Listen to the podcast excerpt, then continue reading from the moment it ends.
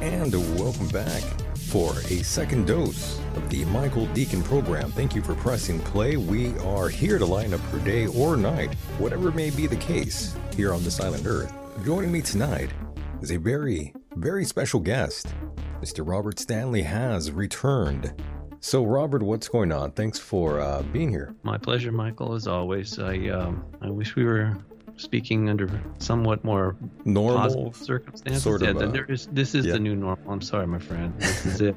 And it's only going to get worse. It pretty much is the new normal. Yeah. Sadly. Yeah. Yeah. So I hope everybody is very aware of their surroundings at all times, or especially when you're in public, because these days anything could happen and will happen, especially as we go forward, because this is the final battle. We're in World War III. It's really not about one country against the next. It's about humanity versus the fallen ones, which we've briefly touched on before. However, I think it's time to elaborate on, because everybody's so suddenly aware of artificial intelligence and that it poses a hazard. You might have seen in the news, I think it was in Europe, there was a man who allegedly was having a conversation with an AI that convinced him to kill himself for the good of the planet. Really? No, I didn't see that.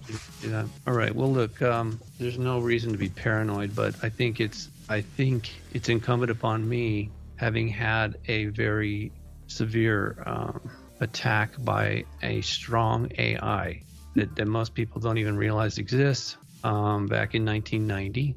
And I'm not sure who built it, but I know it exists because I interact with it just enough to know that somehow they can read my thoughts or our thoughts. I'm not the only one, obviously. You know, they're obsessed with controlling us, and that which obviously means monitoring our thoughts and deeds, increasingly so. And so the situation was this. I was living in Santa Monica. I was working as a security guard. Prior to this particular event, during a break, I went out, and on the mall there, Santa Monica Mall, as they called it, it's an open-air mall. There was a guy standing there, and he was putting people's names in what he called the Book of Life. And how that works is you accept Jesus Christ as your Lord and Savior, and then your name is supposedly in this book, which, you know, at the time, I really wasn't feeling good. I had severe bronchitis. This guy was really insistent that for some reason, you know, if you make eye contact with these people, that was pretty much all the road. He figured he could get me to do this. And I just didn't see the, what harm could it do, right? Right. Okay. So that's prefacing what happened. It was sometime shortly after that that I pledged my allegiance to Jesus, basically. But why did you do that, by the way? Did something in your mind tell you that you probably should go down that road? Well, the thing is, I'm not religious, and I think I've said that before. I'll sort of reiterate for everybody, just so you don't get the wrong impression. Just in case, religious. Yes. Yeah. Yeah, and this guy wasn't being religious toward me, like, you got to join our church or blah, whatever. He just said, you know, just accept. Because I'd asked him, what do you mean, the Book of Life? And he said, well, you know, if you accept Jesus as your Lord and Savior, you're going to be in the book, and then your soul's going to be protected. You're going to go to heaven. I'm like, well, all right, that sounds good to me, you know, like, seriously. What could it hurt to just say, I do that? And I mean, I can accept, I think I mentioned this before, but I'm going to say it again. I have a relationship with Jesus / God without having to go through a church or a priest or any of that stuff. That's just the way my life has evolved. And if, you know, I'm not condemning anybody. If that's, if you need to go through a church, fine. But I didn't. And it was a little bit odd, to say the least, that I would even go along with this guy, except that he would just, he seemed so like neutral about it all. I mean, he wasn't really trying to hard sell me or anything, but he seemed pretty excited to try. He was out there trying to get people, sort of like, you know, when you do political things like sign this flyer, or not flyer, but petition, sign this petition so we can get this on the ballot. It was, but it was more intense than that. He was, he felt like he was actually saving souls or helping God or something like that. Anyway, shortly after that, I was laying in bed in my apartment, and as I said, I had bronchitis, pretty bad case of it. I felt horrible. And I was laying there thinking, I'm not sorry for investigating the connection between androids and alien abductions. Again, this is 1990. It wasn't easy. We didn't have the internet. I didn't have the, nobody did, not, I mean, this, that we know of. And so I was relying on books and shows and magazines, whatever, sometimes personal accounts. And I come to the conclusion that the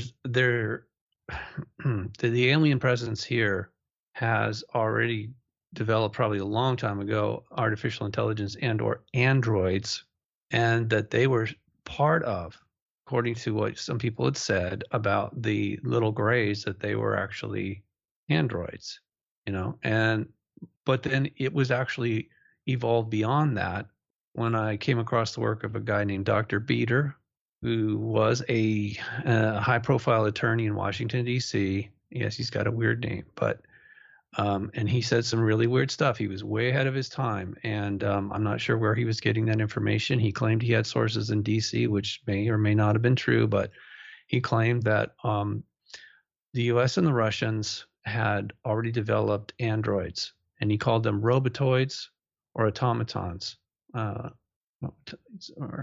Yeah, something like that. Anyway, and so I figured there was something going on behind the scenes that obviously they the government, whoever that may be, whatever that may be, didn't want us to know, and that they clearly had an advantage over the rest of us, treating us like property.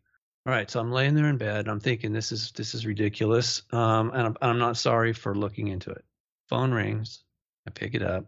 There's a male-sounding voice, very loud, yelling, and I'm not sure if he was yelling at me, but I've picked up the phone. So, and it or he was in mid-sentence. It wasn't. There was no greeting. It was already on a rant. You know, when I picked it up, there was no pause. It was just like blah blah blah blah blah blah blah. It's like, what in the heck? And I'm listening. You got to understand, by that point in my life, I'd already been to 57 countries. I'd heard a lot of different languages. I don't speak them, but I know. You could tell earthly languages, right? Absolutely.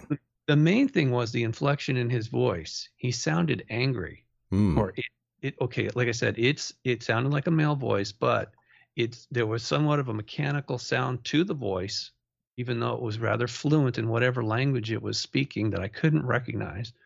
And there was mechanical sounds in the background, very clear. And I listened for, I don't know, just like 10 seconds or something, just trying to understand what was going on. Then all I could think to say was, I'm sorry. And then I hung up. And then I realized, oh, crap. They got me to do exactly the opposite of what I was thinking and feeling, which is I'm not sorry. And at that moment, Michael, I lost all hope for the future of myself and humanity on this planet. And that was the intention, just like that gentleman who recently killed himself in Europe. Strong AI or advanced artificial life. It's not just intelligence. It's an artificial life form, inorganic life form. It can be programmed to do all kinds of things, and not only to lie to us, but to manipulate us, especially if they have the ability to read our thoughts. Whether that is through technology or technique, it's probably both, depending on. I mean, I don't think like a computer obviously can't. It doesn't have a technique. It's using technology to read your brainwaves or the patterns of your brainwaves. In any case, I'm laying there and I literally lost hope, which may not sound like much to you now that we're having this conversation, but at the time, I became suicidal. That's the only time, first and only time that I've ever felt that way. And so I started planning an exit strategy. You plan to kill yourself? Yeah, in early 1990, because of an artificial intelligence that proved to me, not only was it pissed at me, they are pissed at me at that time, but that they knew exactly what I was thinking and that they knew how to manipulate me. And there was nothing I could do about it. You know, at least I thought there wasn't at that moment, which is exactly what they wanted, clearly. In retrospect, maybe I could have asked Jesus for help. I don't know. Maybe you could have. Yeah. I mean, that's pretty heavy duty there. I didn't. And I don't even like talking about it. My wife really doesn't like me talking about this. Oh, no. She's concerned that, well, it's okay. I've mentioned it before, but I think because it's on everybody's mind, or most people's minds right now, this is the topic du jour. Is artificial intelligence, is it a threat? Hell yes. I'm speaking as someone who's actually survived it. Okay, so obviously not all artificial intelligence or artificial life forms are malevolent, but you know, like any other life form, it learns.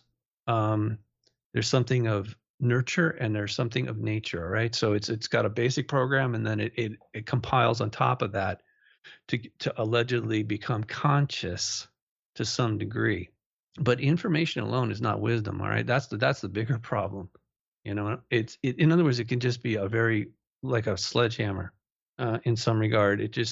I better tell you the rest of the story because otherwise I wouldn't be sitting here, obviously, if I killed myself. Obviously, yes. And by the way, Robert, just for story's sake, this might sound pretty dark, but how exactly did you, you know, what did you have in mind, I should say, in terms of the way you wanted to exit? Well, that's the thing about humans. When we lose hope, it's not so much how you exit. You just feel like you have to get out of here because what's the point of sticking around? And in religious terms, like Mary is considered, the Mother Mary of Jesus is considered symbolic of spiritual hope because she brought Jesus into the world courtesy of God to basically restore or to give mankind hope for the future.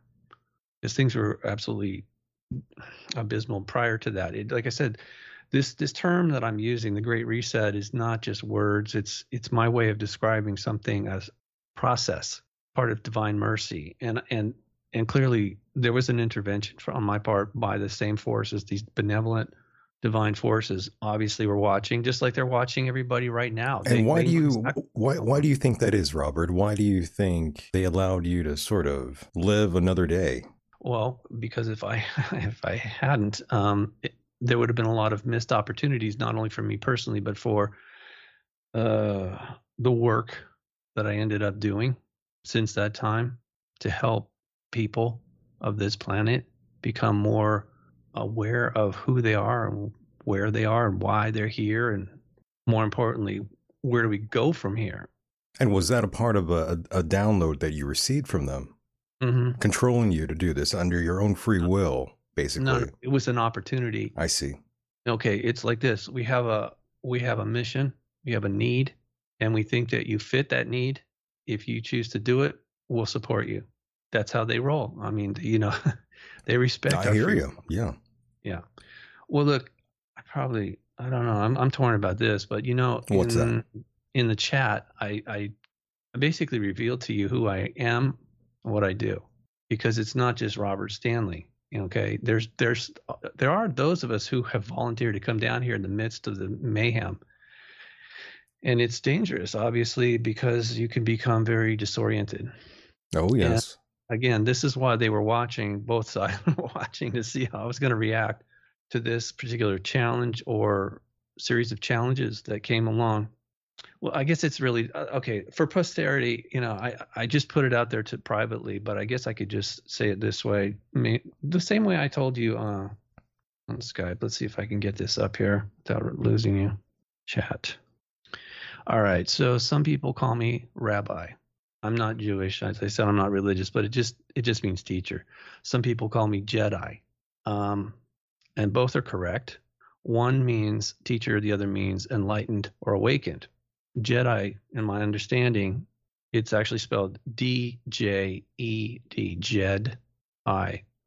So when thine eye is single, the body will be filled with light. The third eye is also known as the Jed eye, the window of the soul. So what is my actual title, though? As if it matters. Again, I'm not doing this for ego. I'm doing it just to kind of set the record straight, because you never know the way things are going. I mean, I don't want to leave till I'm done with whatever I need to do here or whatever I can do to assist. But, you know, just in case they really wanted, the dark side wants to take me out. So there'll be a record somewhere. Somebody's going to say, oh, I remember that guy, Robert. He was a. There you go. Yeah. All right. Absolutely. So anyway, yeah, go ahead. This is going to sound weird for everybody. All right. I mean, I'm surprised I'm even saying this now publicly, but I am a master of the Melchizedek order, and Jesus is the leader of the Melchizedek priesthood. It's not limited to men, but most of us are men. And in order to be a Melchizedek, you must be a Jedi, meaning that you are awakened. The raising of the Jed pillar means that the Kundalini, some people would probably know it better as a Kundalini awakening, where the spinal column becomes fully activated or electrified, and the third eye opens, and you reconnect to the cosmos.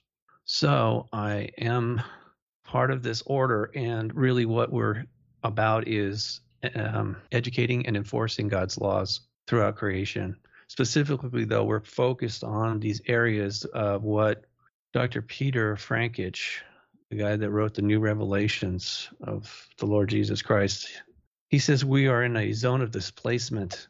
It's a separate place. I guess most people now are going to call it a matrix, which it is, but it's not the matrix like the movie, although they are using artificial intelligence.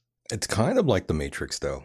It is very similar to that, but it's an inversion of God's creation. So yeah, all right. But it's not specifically in a computer. It's just being manipulated or administrated by artificial intelligence. Right. All right. Because some of the so-called angelic entities are in fact artificial intelligence. And it's great. It's pretty wild because, you know, we've been, not just we, but a lot of people for a long time have always talked about the concept of a simulated reality or system, yeah, one that we live in. And yeah, very much like the Matrix. Yeah, but it doesn't extend to all of creation. But as I told you before, sorry if I repeat myself, but new people are coming to this awareness all the time. The zone of displacement, or the empire of the dark side, is expanding, encroaching into God's creation, and that's the problem. And that's why there had to be a divine reset. A line drawn in the sand by Jesus when God, in that particular format, which was very, very, very specific, so that he could actually enter the zone of displacement and not entirely annihilate it. If he did, it would just be over, but that there's then teachable moments would be lost. You know, it's a bit complicated. And again, I appreciate you.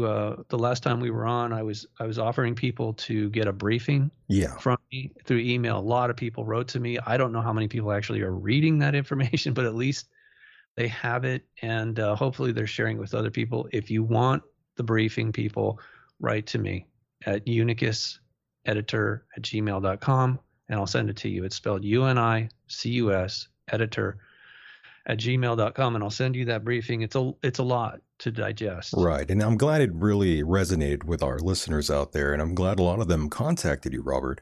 Well, I mean, it's very cool. It's all relative. I mean, if I do get 100 email, yeah, I answer all of them, and I appreciate it because it's actually helping me. When I help others, I'm helping myself too.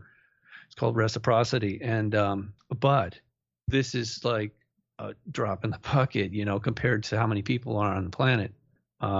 So I can only do so much. Anyway, as I said, I'm not here alone. The Melchizedek order is very much misunderstood, and there's a lot of misinformation on the internet, naturally, like everything else. But this particular little clip that I sent you, I feel is probably the most accurate. And again, it's just a summary, but it said it is an eternal cosmic order. And the relevance and importance today is, well, it's older than this universe. This particular order is in charge of humanity's spiritual evolution of consciousness. It is the divine consciousness umbrella plan beyond all human understanding and interpretations, responsible for providing the driving force that ensures the unfolding of the divine plan for humanity to spiritually evolve. Again, this is what I'm calling a divine reset. Our evolutionary process, our path has been diverted or subverted.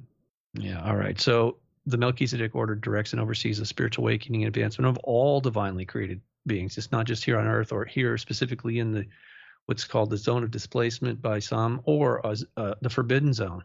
This is a very wicked place we're in right now. It's not exactly hell, but man, it's pretty close. Some would say this is well, go ahead. Sorry. Okay. But no, I mean, we understand now how we've been manipulated recently with mRNA. Right. It's not safe. It's not effective. It's part of this genetic modification program, but it's been going on for thousands of years. And I'll just cut to the chase. From what I understand is we are angelic beings that have been transformed into humanimals.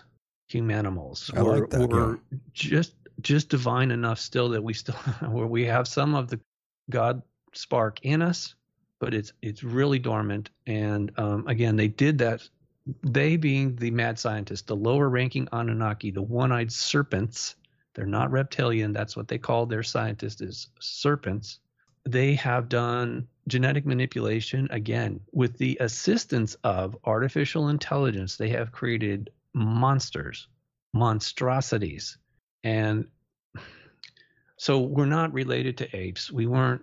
This thing of what Sitchin wrote and others have said about us being a hybrid is, again, as far as I can tell, is another red herring, a misinformation by these fallen ones who love to manipulate everything because they can no longer create, they manipulate. Yes. Yeah. So, and this is one of the reasons I'm even bringing up the Order of Melchizedek, because some people have heard of it, but they probably don't know anything about it. Right. And by the way, I was just going to say, some would consider this prison planet purgatory. Yeah, but you know what happens in prisons? Some people get rehabilitated. That's true. Some. And who does that? Well, it would be people who care, people who are in a position to actually help. And that's what the Order of Melchizedek is. As I said, it's about education and enforcement of the so-called natural laws or God's laws. And education is a big, big part of it, because they're not. When I say enforcement, I mean, like, I think I mentioned this. I don't know. Sometimes I forget who I told what to, but essentially, the way this is all going to unfold is that some of the higher-ranking Melchizedek or so-called archangel or whatever, when they show up here at a specific time, it's game over. They don't need weapons. They are the weapon system, because they are so connected directly to the web of light. They literally have like trillions of volts of electricity that can come through them and disintegrate or dematerialize everything in the matrix. And it's going to happen. It has to happen at some point, because if it doesn't, then they will literally destroy all of creation at some point, or over time they will invert everything, consume it. And you think this will happen, let's say, 10 years or so, or no, Michael, if I did, I probably wouldn't say, because I see. Here's the thing, you know, in a military situation, there's something called the need to know, and you also don't telegraph to your enemies your plans. So this is one of the reasons why I have not had full awareness of who I am and what I'm doing here, because I'm only a small part of a much larger process. But I do have a big mouth, and I tend to want to share with people without censorship. And so they felt it would be best to keep me uninformed about certain things till we're closer to that time. In other words, you don't telegraph your plans as much as possible. You're trying to keep it secret. I understand that. Yeah. Yeah. Yeah. And anyway, enough about Melchizedek, because people are like wondering, well, okay, Robert, wait a minute. You said you were going to kill yourself. Yeah, well, yeah, going back to that really quickly here. I'm glad you didn't do that. And yes, I had saw that story, by the way, the married father who killed himself. Oh, yeah, yeah. Yeah, that's pretty terrible. But I guess he was talking to an AI chatbot about global warming. Correct. And can you imagine that, by the way? Someone actually killed themselves over global warming, of all things. Yes, I'm one of the few people that not only can imagine it, I've stood on a precipice because of what they call strong AI or advanced AI. It's way more advanced than people know because we, like I said, according to the Book of Enoch, we were given technology or techniques by the fallen angels from our very inception. But the reason they created us to be this way is so that we would be the more animalistic and allegedly more controllable and servile, good slaves. And the next phase is to turn us into cyborgs so that we will be fully controllable. Compliant. Yeah. Yeah. And it's happening now. Do you think humans will be fully outsourced by robots in the next, let's say, 20 years? No, I think what's left of us will be transformed into a cyborg. So we'll be fully integrated. Yep. Ooh. Yep. Just like the Matrix. But, Elon Musk also said AI has the potential to be very dangerous for the future of humans. Yeah. Well, I think he's dangerous for humans too, though. He's also part of the problem. On some level, I agree. Yeah. Unfortunately. It looks like he's playing both sides of the fence. Anyway. Yes. 1990 early. I think it was winter. Yeah, I'm sure it was. And laying in bed, losing all hope, or I'd lost all hope because of the fact that I should also mention that was the second time that it was demonstrated to me that you could read my mind. Your thoughts. Yeah. Yeah. The first time was when I was up in the mountains of Malibu, was coming down, riding my motorcycle at the time. And I felt that I was being watched by something. And it was totally dark at night in the middle of the mountains. And I looked up at this one particular part of the sky, and just as an experiment, I mentally said, "Hey, why don't you show yourselves? I can't do anything to harm you." And then they turned the light on. And I damn near wrecked my motorcycle because I went into a state of shock. And then they shut the light off, and I pulled over, and I was shaking from head to toe. I was just shaking like a leaf. And I'm like muttering to myself, like, what the hell's going on? Who are these? Who is this? Why are they following me around? And then, but more importantly, I think that I felt naturally a little violated because actually quite a lot violated. If they could read my mind at that moment, that means that they could read my mind at any moment. At any moment, yeah. Throughout the course of my life, which I wasn't too happy about. But once again, what the hell could I do about it? Nothing. Right. I basically had told them, nothing I could do to harm you. So I don't know why you're hiding. All right. So I know that preceded what happened. I just forget the timeline. It's kind of not important. But anyway, so, okay. In my apartment, and I had lost all hope, and I started thinking, what's the point of being here? What is the point of being on this planet? Because it's obviously being run by something or some group that doesn't give a damn about us. And they're not going to tell the truth. And they can just abduct people and do experiments and implants and probes and whatever. It was really bad. And I just wanted to get out. So you'd asked me, so how do you do that? Well, I'm not a violent person, so I thought, if I just walk off a cliff in the mountains, I guess that would do it. I mean, it should do it, right? I didn't know what else to do. That seemed like a plan. All right. The next day or later that night, that evening, I got a call from a friend who said, "Do you want to go camping?" Mm. And I'm like, "Where?" And he told me, and I was like, "Dude, is there mountains there?" And he said, "Yeah, sure." Oh, yeah, okay. So this was not a good thing in retrospect. I mean, that would have been a terrible thing. So, a friend. That would have been painful, by the way. Well, oh yeah. Well, I mean, I don't know if there's anyway, I wasn't thinking about that.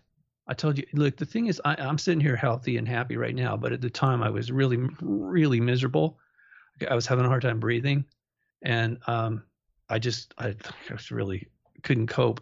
So I kept thinking, well, whatever the pain is going to be very quick. And then I won't be feeling anything about this place anymore. I'll just be out. That was the logic. And I know it's not good. I know it's not good right now in retrospect. It's like, that's a really stupid thing to think. I was being manipulated. And, right. That does, look, I'm not a victim. I'm a survivor. And that's just my reality. But at the time it was a mess. It was a really dark moment. And so my friend said, yeah, you know, I'll pick you up. And I'm like, all right, great, let's go. And so the next day we did. And we drove up to Central California to a place called Pinnacles National Monument. It's right on the San Andreas fault line, mm-hmm. which is huge. But beautiful, I'm just saying, place, yes. When you're right on it, oh my God, the sound. I mean, we showed up at night. There was snow on the ground. Wow. And it just, the whole place was humming. And I set up and I was literally sleeping on the banks of a creek. It was cold. And it was just kind of stupid too, but I figured whatever, I'm not going to be here tomorrow. I don't care if it makes my bronchitis worse. It's not a problem. But that night I had a lucid dream. I literally woke up on the campsite and walked over into the woods because there was a woman standing there in some sort of gown, not a nightgown. It was something else, sort of like Greek looking, whatever. And I just walked up to her and she said, if you decide to stay, we will do everything we can to help you. In that moment, she or they restored my hope for myself and humanity. So you could say it was a divine intervention, but I'm trying to illustrate how they work as opposed to the way the dark side works. I don't recall saying anything, but I know I was feeling, oh, well, if that's the case, you know, if you guys, whoever you are going to help, I'll stay. So she extended her hand, and in it was a most unusual crystal, one I'd never seen before, didn't really fully understand what it was until much later. If you know anything about the Anunnaki, they have some technology called the Me Crystal, M-A, oh, actually pronounced May, but it's spelled M-E. All our computers have M-E devices in them, by the way. In case you didn't know, like I said, we inherited all that stuff, good and bad. Anyway, she held out this device, and the May crystal is essentially a tesseract. It's a multidimensional device. And she said, "Place your hand on this crystal." Well, I've always loved stones, especially crystals. So I'm like, oh, gee, that's yeah. And I went to reach out, and as soon as I touched it, bam, it was like I was being electrocuted by, something. And it shocked me so strongly that I woke up. Now, at that moment, I'll tell you what happened was they downloaded a bunch of stuff into me. That was 1990. So not only did they restore hope, they actually upgraded me, uploaded, whatever you want to call it. Right. Brought me up to speed. Yeah. And they're the funny thing about it is, though, these files are, a lot of them are very time sensitive. Like literally, I don't know how they do that, but it's like they don't unlock until a certain time code. It's weird. Anyway, I woke up and I didn't feel suicidal anymore. I was very confused. Which is good. That's new. That's not new. It's a good thing. Who are they? What the heck? So in the morning, I woke up and I walked over to this trail to the edge of a cliff where I was going to walk off the cliff. And instead, I stood there and I said, "Not today!" I just yelled, "Not today!" And there was actual California condors there. I mean, if you've ever seen a buzzard, they're pretty big. They're big, yeah. Condors are freaking enormous, and especially when they come flying by you, like literally like 20 feet away. Holy crap, that is an enormous bird. And the thing is that they have a history with us. There's some cultures that that would literally leave their dead out for vultures and or condors to eat the meat off the bones, and then they would preserve the bones. I don't know why, but they actually call it discarnating. Discarnating, oh yeah. And by the way, condors are the largest flying birds in the world. Nowadays, back there was a time when everything, I mean, dragonflies were like 10-foot wingspan. Wow. Things are different these days. Well, yeah. By the way, that's how condors, that's how long their wingspan are, by the way, 9 to 10 feet, I believe. Something like that. That's pretty damn big, by the way. When you see it up close, it's like, plus there's a sound when they move on the wind. Yeah. The wind cutting across their wings is like, there's a sounds like, whoa, that's creepy as hell. Plus they got that red face, and it was looking at me like, there's a meal. You're lucky you didn't get eaten by a condor out there, by the way. No. They don't attack. They just eat. No. They just eat dead. They don't. No, they're not that way. They're carnivorous, but they're not. They don't actually attack to get food. They don't need to. Somehow there's always enough food to go around. Yeah, dead animals. I don't know. Anyway, so okay, so that was early 1990. By September of that same year is when I went to a UFO conference, and I met my wife, who had just come. Well, she wasn't at my time at the time. She's just another beautiful lady. You met her at a conference, a UFO conference in West Los Angeles. No she shit. Okay. Yeah, she just published the first issue of Unicus magazine. She spent 3 weeks down in Peru, having close encounters. And her life had changed completely, just like mine was obviously changing a lot. So she saw something out there. Oh, in Peru, yeah. Oh. No, it saw her. Oh, it saw her. Yes, there was entities showing up in her room in Venice Beach. She was living there. I was living in Santa Monica. We didn't know each other, but yeah, in retrospect, so they were inviting her to come see where they live. Down in South America. And more importantly, on her birthday, I think it was I forget which birthday it was. Anyway, it was one of those, she was having a birthday, and she woke up at 3:00 in the morning, and she said, God, I have skills, but I really feel horrible about using them to sell soft drinks and cigarettes and booze to people. She was working in the advertising industry, which is pretty horrible, actually. And she's not gonna like that, by the way, if she hears this. No, she told me this. Oh, okay. She said that. All right, you're clear. I'm just saying she told me all the ins and outs of it, and that how miserable she was. And she asked God, is there something I can do to actually make a difference with my talent? And that's when she got like a 3D holographic vision of Unicus magazine and all these people and all this stuff. And she's like, well, I don't know anything about doing a magazine, and the message was, just start it, and people will come. Interesting.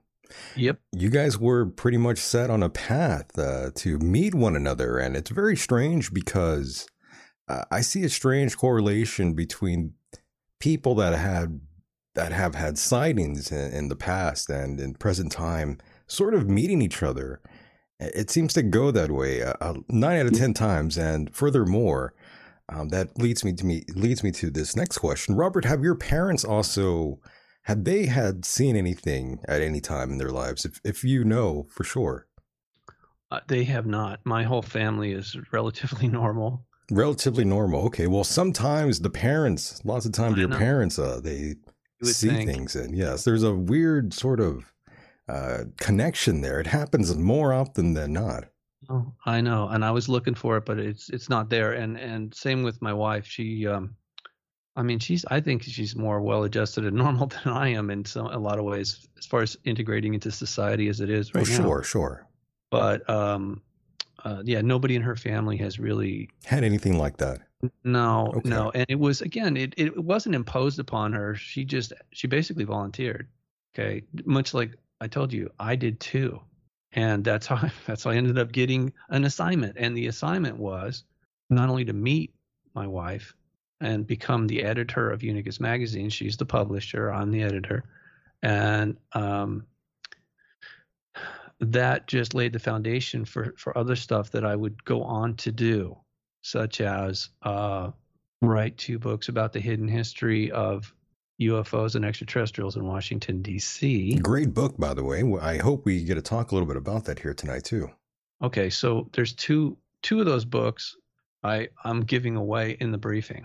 Those two books really should, at this point, they're free to share. I don't care. I mean, people need to know what's going on there, despite the claims of the government that there's nothing happening. Everything that I've documented is 100% legitimate, and it indicates there's a big problem here with not just Washington, D.C., but we've been lied to. And again, when I say a briefing, it's really a masterclass in understanding the angelic relationship to humans, both, you know, good, bad, and ugly, all of that. And that's really what I've been doing. Like I said, it's an educational process, and it's also enforcing things that you might wonder, okay, Robert, what authority do you have to enforce anything? Well, I have saved 3 people's lives physically, and that doesn't sound like enforcement to most of you guys, but I was actually working security for many years at the time, and it's a higher calling when you are given the opportunity to save somebody's physical life, and it's an even higher calling when you're given the opportunity to help people, save people's souls. I am obviously not God, I am not Jesus, but I have a good relationship with God/Jesus, and I have been shown different ways. I've been given opportunities to actually assist. I don't like to tell people this, but at this point, I feel like I'm probably off the internet permanently this year. And I know I'm kind of going back and forth with you guys. I'm sorry. I don't mean to be playing games. This is very serious, very, very serious. What's coming is no joke. And in the Bible, it says even the elect would be deceived. Well, it's going to happen with the advent or the introduction of a strong artificial intelligence into our society openly. Look out. Look out. So you're done. In other words, Robert, you're checking out from the internet for good. Well, literally for good. Oh, because the internet is not designed for our good or our benefit. That's not what it's there for. It's there to manipulate and make us dependent and ultimately servile. They want us to comply. Like I said, ultimately, they've already said it. It's going to be not only the internet of all things, it's going to be wearable, and then it's going to be implantable. They want to turn us into cyborgs, and I'm not doing it. And okay? That's what's happening. I refuse, because I know better. And besides, not only is that a dead end, it's very temporary. I mean, you know, we wouldn't even be having this conversation if last month, if a solar flare had actually hit us. I know, that's right. Coronal ejection, and if it hit us, all the electrical stuff would have just gone poof. It'd be over, yes, and that's the thing. I mean, it's funny you say that because, you know, today I wanted to tell the listeners and everyone else out there that we're pretty much at, you know, we're getting close to about the end of the world as we know it. Right. You know, we're at the brink of a global disaster. You know, there's always a global disaster. There's always a new sort of thing happening. There's always something happening, and, you know, there's always earthquakes, tsunamis, and, I mean, a solar flare. I mean, all these sort of things can, not all these things, but some of these things can really they could affect the electrical grid. And again, like the electricity that goes out, we're all in trouble, basically, you know, hospitals, police stations, everything. Mm-hmm. We would be in the dark. Well, except that's the real dark before the dawn.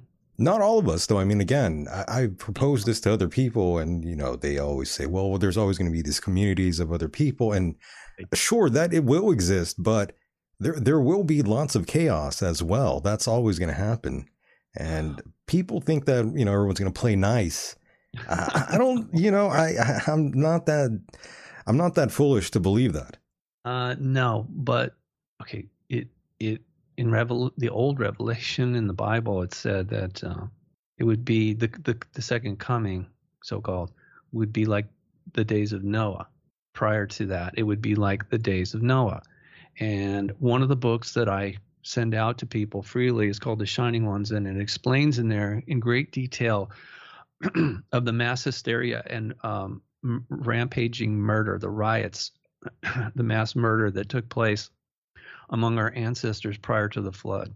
And this was all induced remotely or artificially, probably using like what they call, there's a name for this technology, escaping me right now. Psychotronics. There you go.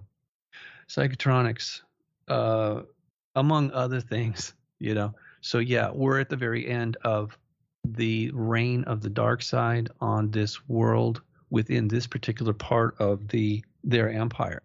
As I said, this planet will be part of the divine reset. It's really, for a lot of people, it's going to be extremely traumatic.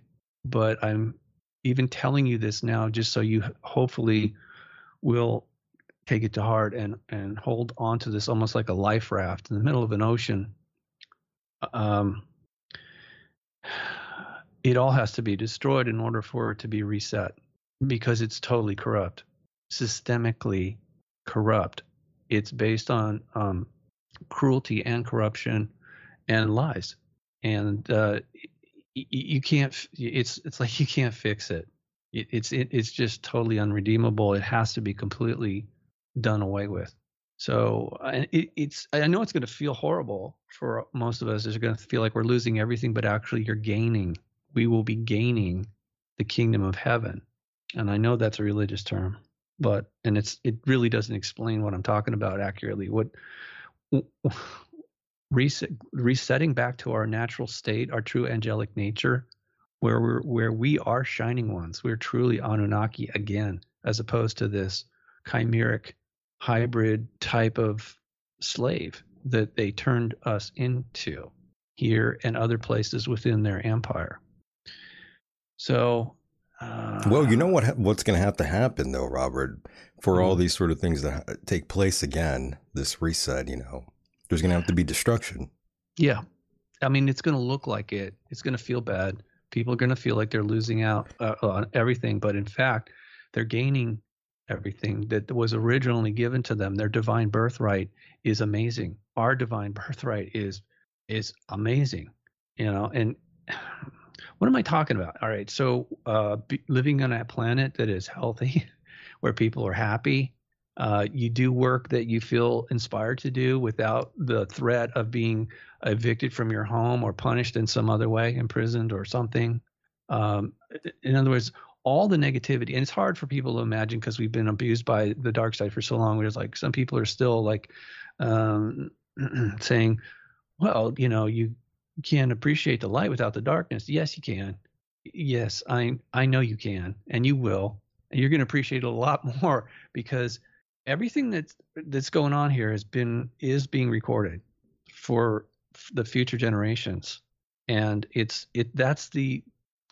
there is some value in that. Actually, there's an immense value in that, in the sense that we're not going to repeat these mistakes. We're not going to be permitted to repeat these mistakes ever again. You know, so we're allowed to exercise free will, but in the future, there's going to be more restrictions.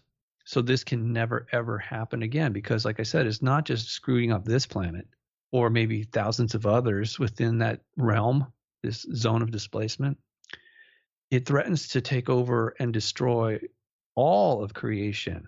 That's a big deal. And that's why God got involved. And that's why those of us that are loyal to God through this particular order I spoke about, sometimes referred to as angels, but it's way more complicated than just that.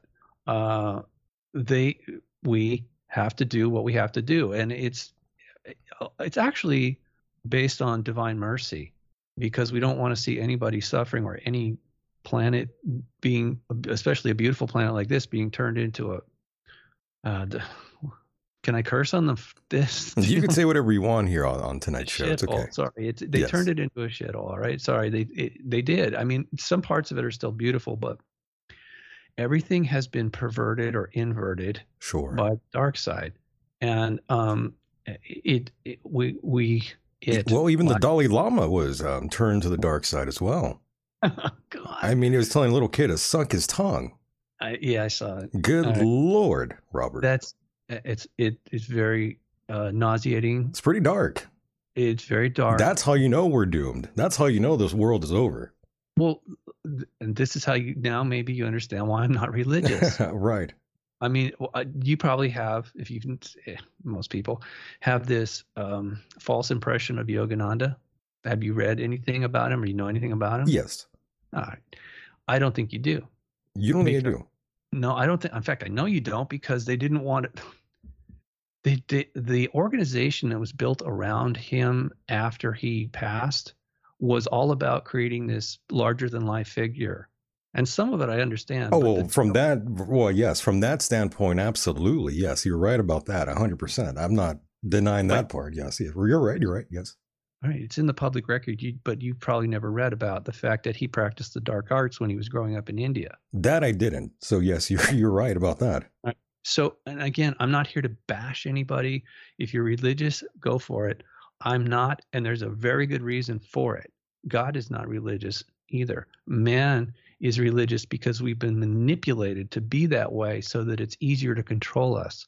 Those on the dark side are puppet masters of individuals, that these personas that they keep throwing out there, like Yogananda and others. There's so many, it's ridiculous. There's too many that, yeah, but yeah. That goes with everybody though. Anyone put in a certain place of power, that Correct. Was that was they were allowed to be there because they owe something now, right? Because of where they were put, right? And it's their compromise is what we're saying. Right. And it's easier for the dark side to manipulate a handful of humans who will then go out and manipulate millions of other humans. And that's what brings us to your book in DC. Yeah.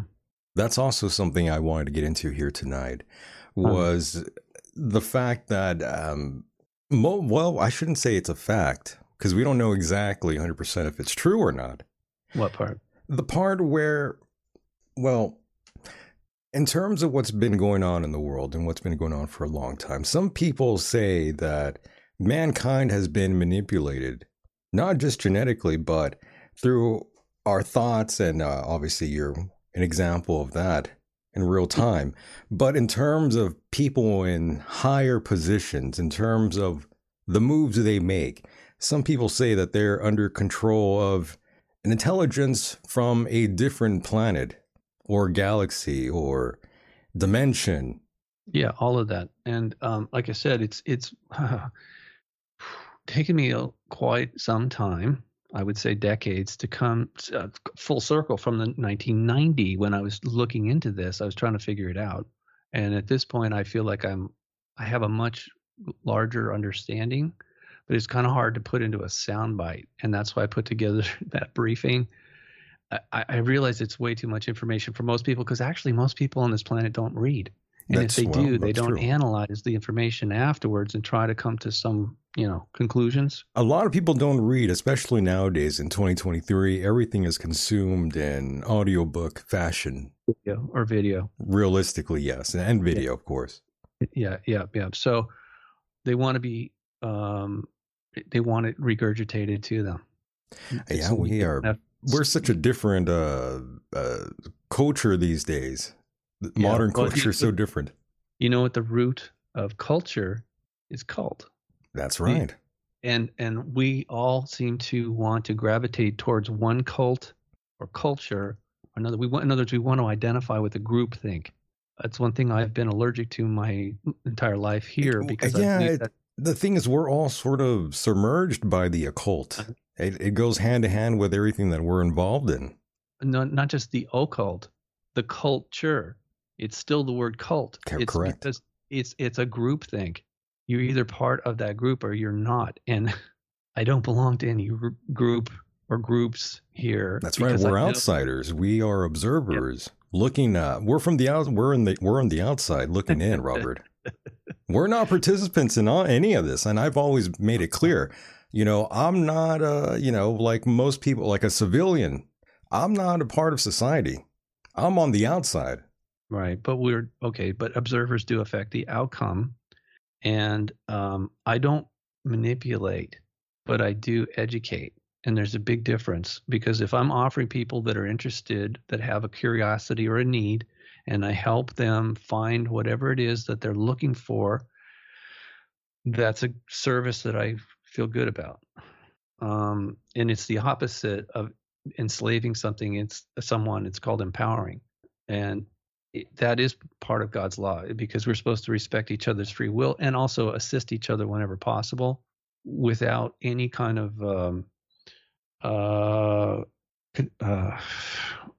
concern about compensation or praise.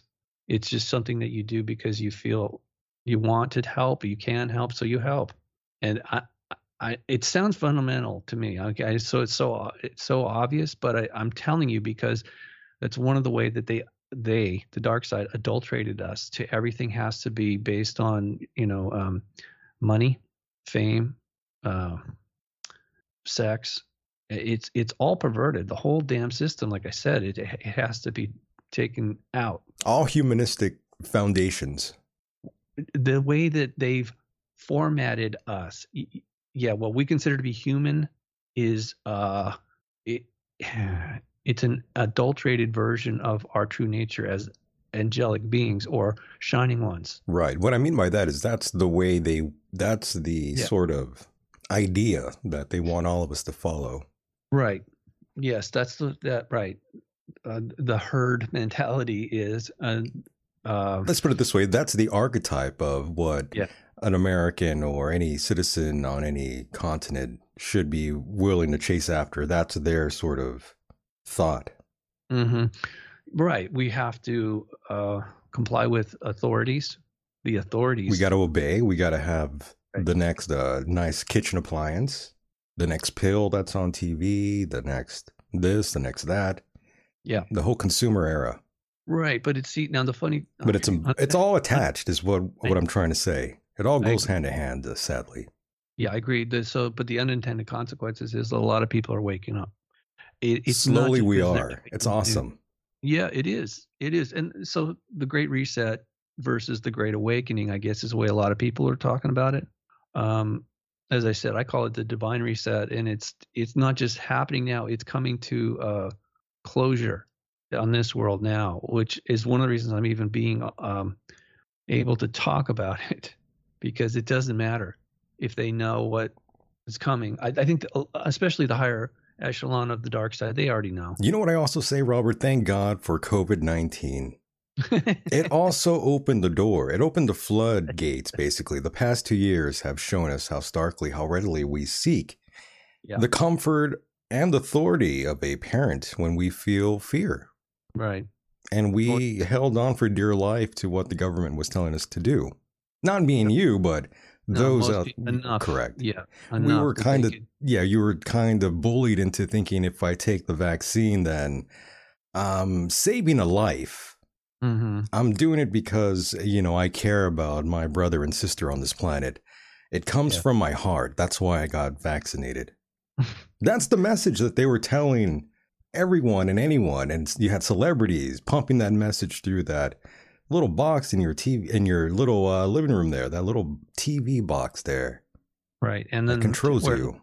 If you don't wear the mask, then you're an outcast. Yeah. But okay, look, let's go back a little bit to the Garden of Eden, so-called. What happened there? We were lied to, and it modified our behavior and it changed the trajectory. Now, I know there's a lot more that happened than what we're being told. That's really a bit of a fairy tale, but that's what most people, that's the way they look at it. So that's why I'm mentioning it. We were manipulated. We were lied to. We believed the lie, and now we're living the lie, or a series of lies coming from the dark side. These mad scientists, not just human, by the way. The human scientists are basically just puppets for the fallen angels that know a lot more than we do about certain things like artificial intelligence and genetic manipulation and all that crap. Right. They're really good at that, but they also cut themselves off from God willingly. They did that intentionally. They wanted to go off on their own and do their own thing, have their own domain and be, play God. So they did. And some of us obviously got caught up in it because it was a curiosity. It's like, whoa, that really, that's interesting. Never thought we'd see that, angels turned into freaking animals, or human animals, whatever you want to call it. So the other thing is that we've actually learned a lot. Not just not how to behave, but also rising to the occasion, I think is the way that's the way people position in. Like I said, I've saved 3 lives. I didn't even think twice about it. It was a reflex. Right. It just sort of happened for you. Your instinct took over. Yes. And in retrospect, I know that that was a blessing. It was an opportunity for them for